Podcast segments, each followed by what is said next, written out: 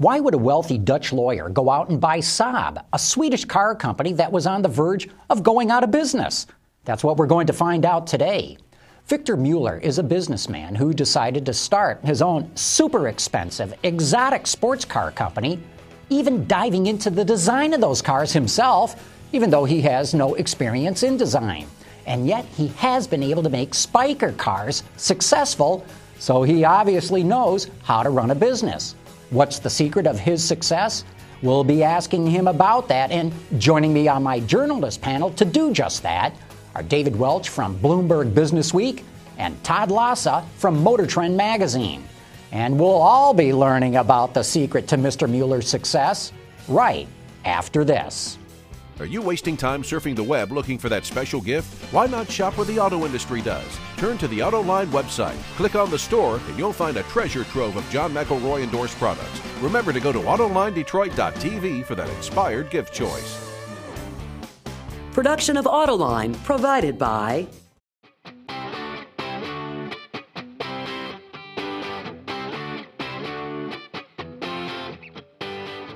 Welcome to the studio in Autoline Detroit, where we have Victor Mueller as our special guest today, the, the CEO of Spyker Cars, and I guess we could call you the new owner of Saab as well. You could do that because it would be true.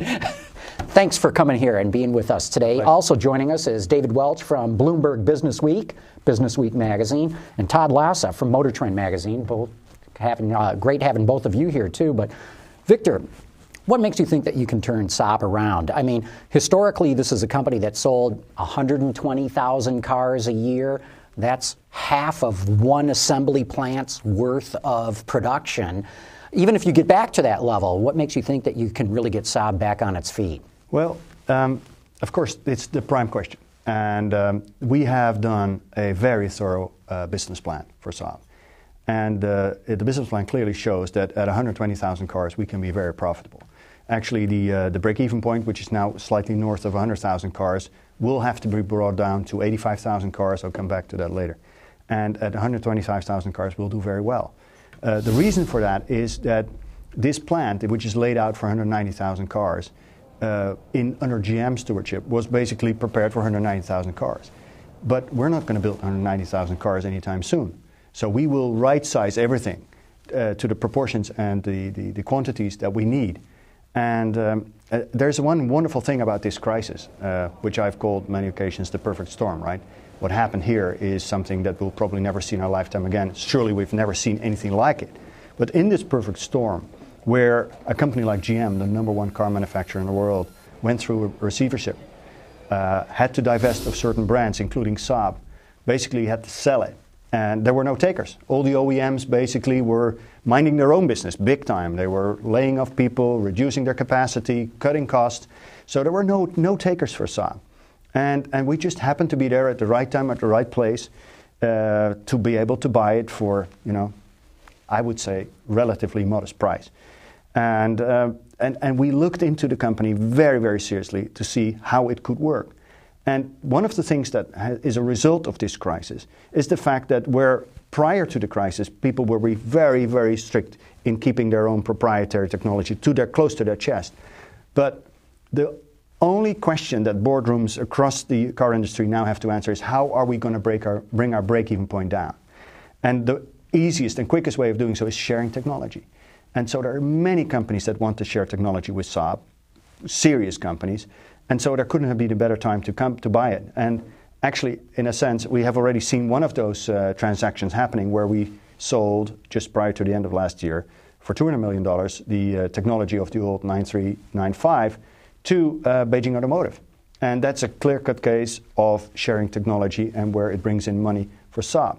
Uh, on the other hand, there are a lot of manufacturers that want to share their technology with Saab. So access to technology is not really such a concern, particularly not because we have very long-term transitional agreements with GM for technology if we want to. Uh, but now that we're an independent company, we ourselves can decide with whom we work. And where in the past, you know, Saab was very small fish in a very large pond, uh, had to take certain suppliers, had to take certain engines, which were not necessarily the best ones for Saab. Now, Saab as an independent company can make its own decisions for its own future best interest and it means that we can go wherever we want to go. So, all in all, I think we're right sized for the production capacity that we want to, uh, that we're striving for. We're not projecting silly numbers. We are only looking at going back to the levels that we had as recent as 2008, 2007, 120, 100,000 cars next year. Uh, and with three new models around the corner, uh, we will see that by the end of 2012, the oldest car in the showroom is the 9.5 we're just launching. Right? Saab hasn't seen anything like that in its history. Through three new cars in a matter of two and a half years, uh, and that, that new product lineup, which is good margin business for Saab, um, a very strong distribution network, which managed to withstand the uh, adversities of the past year and a half pretty well, um, and a right-sized uh, infrastructure, I think we should be able to pull it off. So, but how are you going to get this break-even point from? It was, you know, 190,000. Uh, 120,000. But I mean, the plan was yeah. 190,000. You've got production get, capacity, theoretical per. I know that, that's capacity, but now you've got to get the break-even point down to 85. How do you go that far? What, what do you take out in that plant? And in terms of the, the company's structural cost, and what, what all is going to happen to get there? Well, it's actually done. Uh, most of it is, has been done because the company, of course, of course, has gone through a tremendous reorganization. If you come to think of it, what Saab has gone through, it's a slight miracle that it's still alive, right? First of all, there was a strategic review, then it was put up for sale, then it went through a, a massive reorganization, let's say a Chapter 11 type of situation. Then it was sold, then the sale fell through, then it was sold, then it fell through again. And then finally, uh, it went, was put into liquidation, voluntary liquidation. And then finally, our deal succeeded. And we bought Saab, and it went out of liquidation, and now it's safe and sound. But nor, under normal circumstances, no company would survive that, right? But, but Saab did. Victor, uh, what did you see specifically in Saab that you decided would be worth saving, worth uh, putting a bid in for? Was it all the future product uh, that GM was showing you at the time? It was definitely part of the equation. I think, in general, there are very few opportunities in one's lifetime to buy a truly iconic brand. And I think Saab is an iconic brand. It's, it's a brand that I've known since I was a kid, a very small kid. I happen to live in a big apartment building in Amsterdam, south of Amsterdam, where the importer of Saab would be in the building. You know, in, the, in those days, importers would be downtown, right? And, uh, and so when I looked out of my bedroom window, I was looking down on the Saab 93s and 96s coming down for, for, for the, for, from the importer. And I just couldn't imagine that a beautiful brand like Saab would just disappear for no reason no obvious reason. I felt it was very worthwhile saving, and the business plan and the new model range uh, justified that decision. And I think, you know, we got the company 9.5 ready in production right now, 9.4X coming out next April, ready. You need to do nothing about it, it's done. And the 9.3, the new 9.3, which is due in 2012, is basically the conceptual engineering is done and I'm very fortunate in a way to be able to still influence the A surfaces. The outer design is still, uh, let's say, a little bit fluid, not, to- not totally, but a little bit. So we can take the design, which I think uh, is, is so typical for Saab, you know, you have to have a little bit more bold design. We can take it one notch up, and we will. And I think the new 9.3 will blow people away. So I, I, love hearing you talk about how you can touch the surfaces because I understand that you got involved in the design of the Spyker cars. I designed right? them all. Now, how does a lawyer get involved, with no training whatsoever, get involved in car design, and, and why would you still do that with Saab? Well, first of all, I'm not a car designer. It would be very presumptuous to claim I'm a car designer. I'm not. I'm just a guy that designs his own cars, which is a very different animal.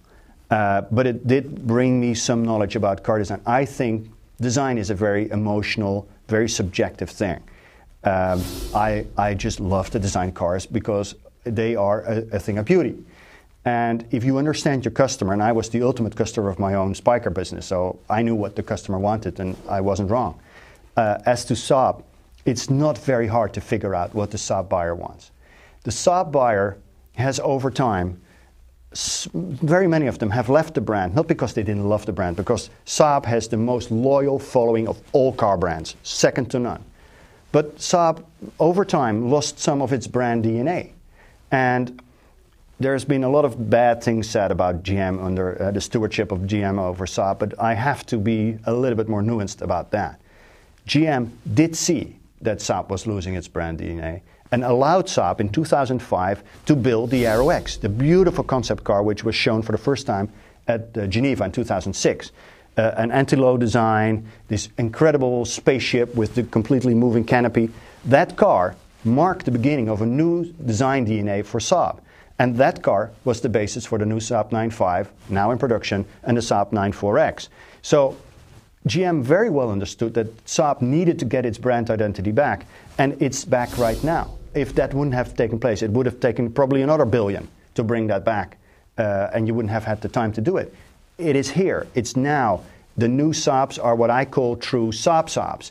They're not, let's say, what most people would refer to as glorified Opels. These are true Saabs with Saab DNA. Now, this design um, of the new 9.3 uh, will certainly heavily influence that because I think that we very clearly see where we have to take the design one notch up to become so typically Saabish, Swedish, clean design that the, uh, the, the, the, the customers that have left the brand for good reasons will flock back to it. The customers didn't leave because they didn't like Saab. They felt either the brand had lost some of its DNA, the company wasn't making the cars they wanted to. You have to bear in mind that uh, the 93X, the four wheel drive 93, is only hitting these shores right now. Uh, whilst in the past decade, Audi has just swept that market completely. But Saab didn't have an answer. Saab didn't have an, a crossover car at all. Now we will have one next year. 11 months from now, the first crossover 94Xs are going to be in the market under the Saab brand. So I think that we are better positioned than ever before to recoup those clients. Saab doesn't need any new clients. The only thing that Saab needs is get its old customers back. And, and if we focus on that, we'll be fine. There are one and a half million Saab buyers, Saab owners around. You know, if 8% of them will buy a new Saab, we're absolutely home free. And then there are four and a half mil, million people that used to have a Saab. Well, if 3% of those buy a Saab, we're absolutely in great shape. So if we can actually give the Saab buyer the potential Saab buyer, the car that he wants, with the proper Saab DNA, with the qualities that he uh, may expect of a premium brand like that, I think it should be doable. We're not projecting 250 or 400,000 cars. We'll be fine. Break even, cash break even as from 100,000 cars, profitable as from 200 and 125,000 cars. But that should be doable. You need to get the break even down to 85,000? That's what our intention is. And uh, what will you do to get there? Well, you have to make as many costs variable as you can. And uh, labor, I mean, you've got labor, you know, well, we, labor contracts that you have to deal with. Oh yeah, yeah, yeah. But uh, we are actually hiring. We're hiring, not firing people. Uh, we have we have three and a half thousand people now. We'll be 3,700 after summer, and pl- probably closer to 4,000 by the end of the year, because we're ramping up production big time. We we with current uh, uh demand, we can't do it with one shift. What about uh, design and engineering staff? Is it basically carry over from the, the old Saab, or uh, do you have new people coming in? Well, we are getting great new people in on various levels. Uh, definitely in design, we'll get people in because I may then be the guy that loves to design his own cars, but that doesn't mean that I can be the car designer for Saab because I've got other things to do. Um, so we'll bring great new people in there. The design staff is first class. Uh, we have 900 engineers. Uh, we'll see greater flexibility in that too. We'll also work for third parties. So, did you keep the people who designed these cars that are coming out from GM, or did they? Well, go? the point is that, the, for instance, 9.5 wasn't designed in Trollhättan. It was designed at GM back in Rüsselsheim. Anthony Lo was based there, and his team did that. Of course, the design team at Saab was very instrumental in the executional phase, but the concept design came from, from Rüsselsheim. That, of course, has all changed now. Everything is going back. All the production is going back to Trollhättan uh, all these the functions are going back to Trollhättan, and we're hiring people too because in the in the, in the past, Saab was relying tremendously on the financial services rendered by uh, GM. You know, it didn't have an, a, an exchange uh, desk, it doesn't have treasury. All these things were centralized in Zurich for GM Europe, and those things, those functions, are now all brought back to the factory. So that's, this is a good thing. We are becoming a completely standalone, independent company and, uh, and that's exactly what it needs. This carve out, as it's called, carve out of, of GM, has now been basically accomplished. And uh, the company is now a truly independent car manufacturer. And I think it, it would be, again, very presumptuous to say that Spyker is going to run Saab. Definitely that's not the case. I mean, how can a 50 per car per year car manufacturer run a 100,000 year? It, it's definitely not going to happen. So Saab is going to run Saab. Jan-Åke the CEO, is going to run Saab with his team. He's done an incredible job keeping his management team together in spite of the, the massive adverse circumstances that he had to face. Uh, and, and what Spyker brings to the table is clearly entrepreneurship. And that's what Saab needs right now. Uh, coming from a very large conglomerate, being a very small fish in a very large pond, uh, to 99.5% of the Spyker business. It's, it's, clear. I mean, Spyker, the car company, is 0.5% of the uh, totality. So entrepreneurship is one thing we bring to that uh, table, and I would say knowledge about the premium market segment. We do know a bit about that. And, and the 9.3, the current 9.3 is on the GM Epsilon 1 platform. Uh, the, uh, the new 9.5 is on the Epsilon 2 platform. How, do, how do you describe the, the next 9.3's platform? Is that Epsilon That's going to be, or? no, no. The next 9.3 will be uh, our own IP, our own intellectual property rights. Um, and we will definitely use uh, components of the Epsilon 1, but we wanted to use a Saab platform. So uh, you will see that the new 9.3 is lower, wider, longer wheelbase. So it's going to be a complete new car, uh, very few carryovers from the current 9.3, a true Saab Saab. And we want that. We, the Delta platform, which was an alternative uh, uh, for Saab at the time, I think 26 cars were going to be derived off that platform, right? I don't think you can create sufficient pro- proper identity if you have to share that type of platform with everybody else. So it's been a very deliberate choice by Saab to go for its own platform. And I think it was the right choice to make. But doing an all new car, usually in the auto industry, costs about a billion dollars these days to do a clean sheet one, not just a refresh. Right. Where are you going to get the money to do well, that kind of product development? Of course, uh, I, I, understand the question, but the business plan uh, uh, foresees, fully, which is fully funded, foresees that we can, from our own cash flow, get the uh, development cost of the 9.3 completely paid for. Uh, it, it is, of course, a serious amount of money. It's not a billion dollars, but it's, it's a sizable amount. And, uh, and with the technology that we have, have in house, uh, the engineering capabilities we have in house, and this platform which we have, which is heavily modified, uh, we, can, we can do that. You have to bear in mind, General Motors spend so much money on the infrastructure in Trollhättan. I mean, if you go there, you will see a state of the art facility we have everything ourselves. It's a completely self contained unit. It has its own wind tunnels, its own crash test laboratories, its own engineering facilities, which are state of the art. The assembly plant is second to none. Paint facilities, best in class. Press shop. You haven't seen us. What did you pay like for all that? Yeah, well, I'm almost embarrassed to say we paid $74 million for that. which is. no wonder you can break even at such a low level. Well, low I'm point. glad you agree with me. Uh, that's what, what I'm trying that's to explain to my shareholders. No. There was a lot of money on the hood uh, back in those days at GM. Wow. A few months no, ago. Yeah, I tell you, it is, it is truly mind blowing. That's staggering. It is staggering. You know, what sort of, well, I'll tell you what's mind blowing is that GM wanted to sell this in a liquidation sale. I mean, you guys really had to work to convince them to sell this thing and not just liquidate it. And then it was only $74 million? Yeah. I mean, they, they, held out just for that. I mean, that's like a rounding error. GM even. Even true, then. What, true. what was going on during these talks? Because they kept saying. Uh, I don't think we have enough time for that. uh, no, no, I'm just kidding. Uh, it, it is. We um, probably don't, but no, no. But I mean, it's a, it's a long story. It's been uh, an incredible ride. This whole thing has been incredible ride. Because they were telling. I mean, they were basically they were telling us that, you know, we, we need the perfect offer. We need the right people involved, the right amount of money, and you know the engineering capability so that this doesn't land back in our lap. Uh, you know, and, and we don't think these guys can pull it off. So right. Well, they were wrong. We did pull it off. Right. But and and uh, so now I think it was an equation that they had to make because you have to bear in mind, Beijing Automotive did pay 200, $200 million for this previous generation To you or to GM? To GM. Well, actually to Saab. Okay. So Saab had it in. But where'd the money end up? Uh, well, the money is still at Saab. Okay. Uh, but because when we bought the company, there was $200 million in the bank. So for the $70 million we paid for it, there was $200 million in the bank. Uh, so we should have gotten in on this deal. I mean, how did you? you $74 million for three future models, a plant, a staff, and $200 million.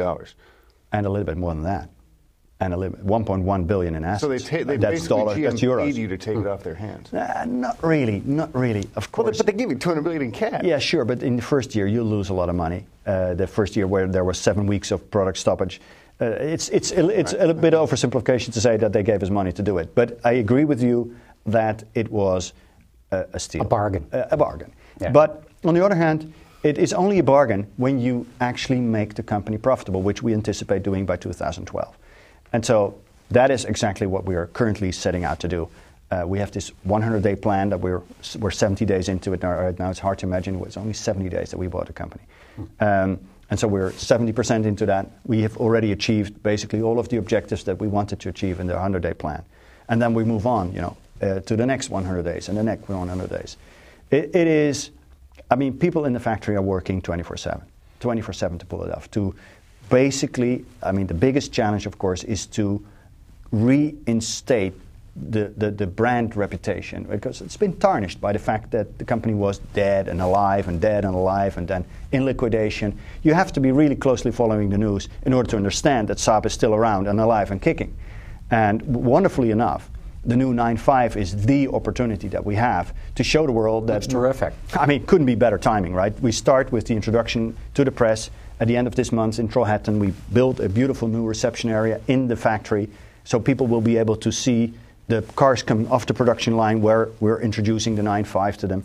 And, uh, and so it's a matter of weeks, and then everybody will know that Saab is in good shape and around and here to stay. One other challenge every automaker in the world is working on electric cars or hybrid cars or advanced diesel, maybe even fuel cells. How do you possibly get into that at your volume? Well, again, this is a, an era in which everybody is willing to share everything with everybody. And uh, you know, five years ago, it wouldn't have been possible. If I told you five years ago that Mercedes-Benz would make a deal with the Renault, you would have laughed in my I face, right? You're right. You would have said, "Yeah, I mean, you lost the plot. What have, what have you been smoking, Dutchman?" Yeah. and uh, and that is definitely now a reality. Um, we are developing electric cars. We are developing electric propulsion in-house. Um, Saab has very, very good engineering capabilities for that. But also, we're working together with other parties. We have a, a joint venture with, uh, for instance, Boston Power uh, for electric uh, propulsion. So this is fully under development. By the end of the year, we'll see the first uh, electric Saabs as a test fleet coming to uh, to the market. Well, not to the market because we're using it as a test fleet, but uh, we're, we're working on that very, very intensely. So, and actually, Sweden is one of the very few countries in the world where the electric car would really work because about 50% of their electricity is from uh, power plants driven by water, and the other 50% is nuclear power. So, if you plug a car into the into the electrical grid, you get clean energy. And that is very different from, uh, for instance, America, where uh, if you plug it in, a brown coal plant uh, some uh, few hundred thousand miles away uh, will still generate a lot of CO2. Uh, so it will work, and so we're working very hard on those alternative energy cars.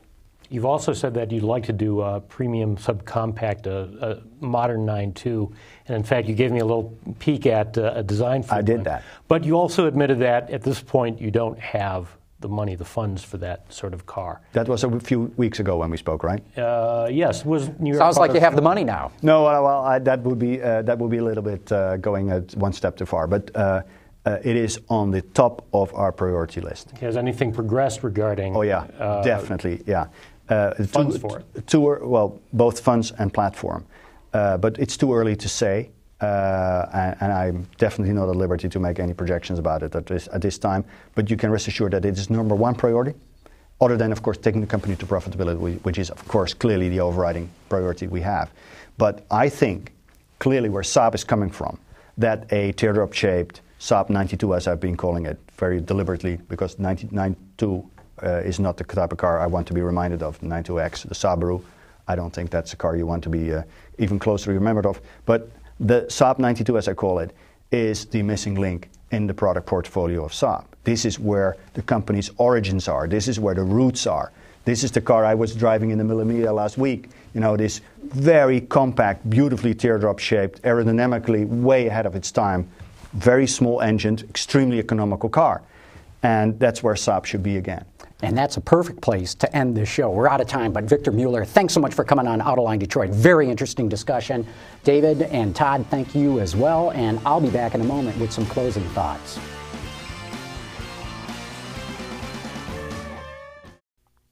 If Victor Mueller can save Saab, he'll definitely go down in the history books as one of the heroes in the automotive industry. Join me again next week when my guest will be Tom Stallkamp one of the most experienced and respected executives to ever come out of this business. He rose to the top of both Chrysler and Daimler Chrysler and now serves with the private equity firm Ripplewood Investments. And I'll bet he's got some terrific insights of what's going on in this industry right now. But that brings us to the end of this show. For all of us here at Autoline Detroit, thanks for watching. We'll be back right here next week.